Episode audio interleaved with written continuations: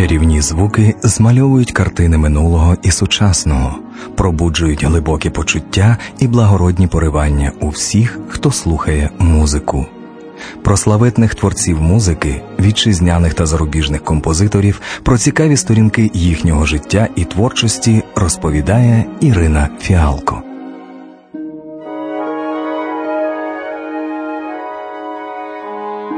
Вітаю вас, мої любі слухачі! З вами автор та ведуча програми Наші класики Ірина Фіалко.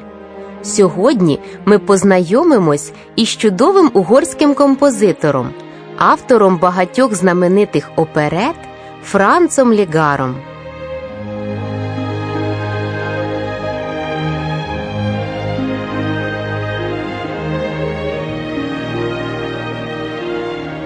Франц Лігар дуже відомий угорський композитор та диригент, який разом із Йоганом Штраусом та Імре Кальманом був видатним композитором віденської оперети.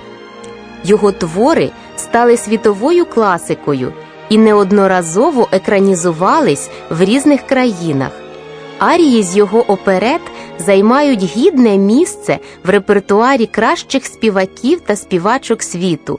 Монсерат Кабальє, Лючано Паваротті, Плачідо Домінго та інших. Франц Легар народився в австро-угорському місті Комаром. Зараз це місто Комарно, Словакія, в сім'ї військового капельмейстера. В його генеалогічному дереві були німці, угорці, словаки та італійці. В п'ять років він не тільки знав ноти, але й міг імпровізувати на запропоновану тему і навіть при накритій рушником клавіатурі трюк, який приписують маленькому Моцарту. В шість років Франц написав пісню на власний текст і присвятив її матері. Коли хлопчику було 12 років, він успішно здав досить складний іспит в Пражську консерваторію і став учнем професора Форстера по теорії музики і директора Беневітса по класу скрипки. В 1884 році полк батька перевели в Прагу. Тепер Франц знову міг жити в сім'ї. На старших курсах консерваторії директор Беневіц познайомив хлопця з Антоніном Дворжаком. 16-річний Франц зблизився з 70-річним композитором. Дворжак зіграв своєму молодому другу декілька своїх нових композицій. Легар ризикнув і, завмираючи від хвилювання, показав композитору свої. Це були дві сонати, скерцо та капрічіо. Дворжак продивився їх дуже уважно. Непогано, зовсім непогано, бубонів він. Продивившись до кінця другу сонату, він поклав рукопис на стіл і впевнено сказав Повісь скрипку на гвіздок і будь композитором. Легар давно вже брав таємно приватні уроки композиції у професора Зденика Фібіха. Після слів дворжака Легар відчув себе окриленим. Він твердо вирішив залишити консерваторію і займатись тільки у Фібіха.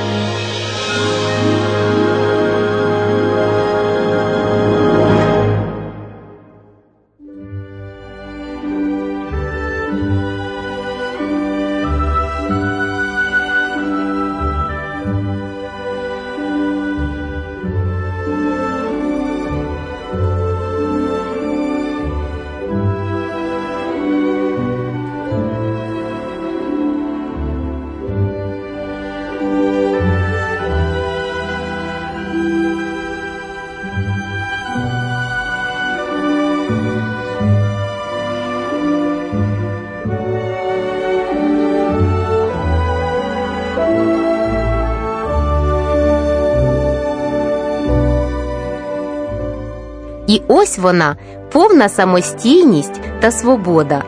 Легар нічого і думати не хотів про батьківську допомогу.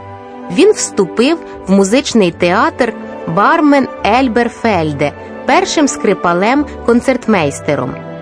Легар вважав бармен Ербельфельде школою життя. Величезне навантаження не окупалось маленькою заробітною платою. Цей час Легару старшому вдалося отримати місце військового капельмейстера у відні. Йому потрібен був скрипаль-соліст.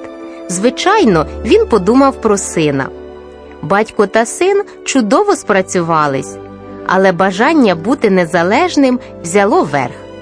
Франц, дізнавшись, що звільнилось місце військового капельмейстера в угорському містечку Лошонце, стає в 20 років самим юним капельмейстером в австрійській армії. Восени 1893 року він став складати дві опери.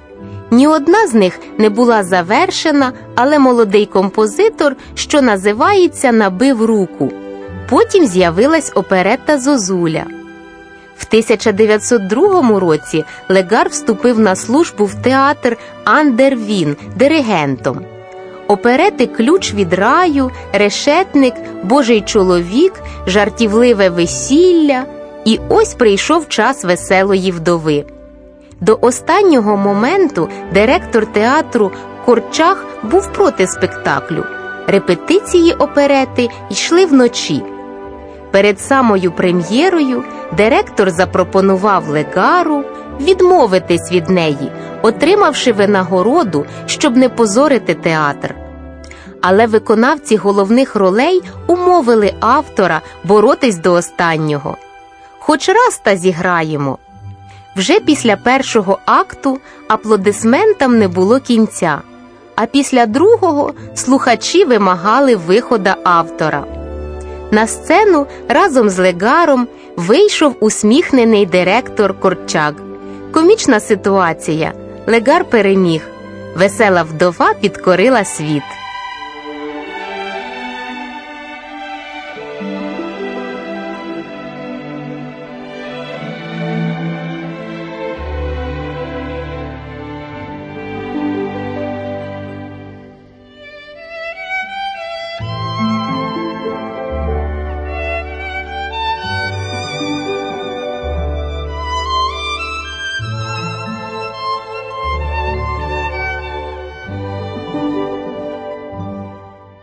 Після веселої вдови було княже дитя, циганське кохання, граф Люксембург, Єва.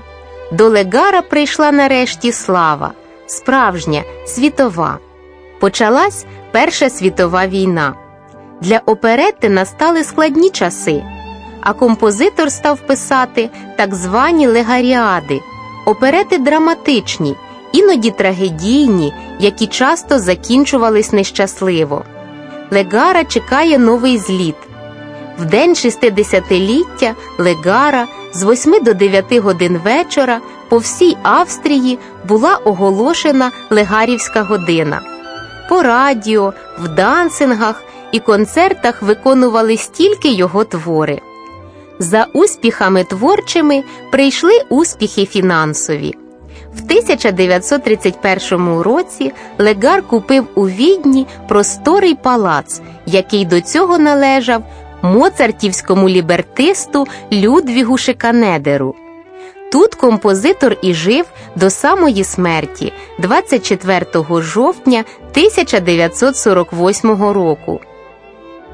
Відоме неабияке почуття гумору Легара. Ось декілька історій, які залишили його біографи. Молодий і ще нікому невідомий легар заробляв на життя уроками музики. Якось в розмові з друзями він повідомив, що йому дуже і дуже пощастило. Він дає уроки музики своїй квартирній господарці і за це отримує безкоштовний обід. І що вона здібна? Запитав один із друзів. Дуже, відповів легар. Особливо чудово в неї виходять пиріжки. Якось відомий композитор оперетти Імре Кальман зайшов до легара погостювати. Прощаючись, Кальман по неуважності вдягнув пальто легара. Веселий господар зупинив гостя. Дорогий Імре, сказав він життєрадісно, Ти можеш брати із моїх оперет любі мелодії, але моє єдине пальто залиш, будь ласка, мені. Якось легару довелось керувати невеликим оркестром в одному провінційному містечку. Оркестр був поганим. Після першої ж репетиції композитор сказав місцевому диригенту: Маестро, трубач та барабанщик у вашому оркестрі грають настільки голосно, що я зовсім не чую ні скрипок, ні віолончелій. Але ми якраз це і намагаємось зробити, зітхнув диригент. Навіщо? від душі здивувався легар. Ах, глибоко поважний маестро легар. Тому що як тільки ви почуєте наших скрипалів та віолончелістів, ви самі це зрозумієте.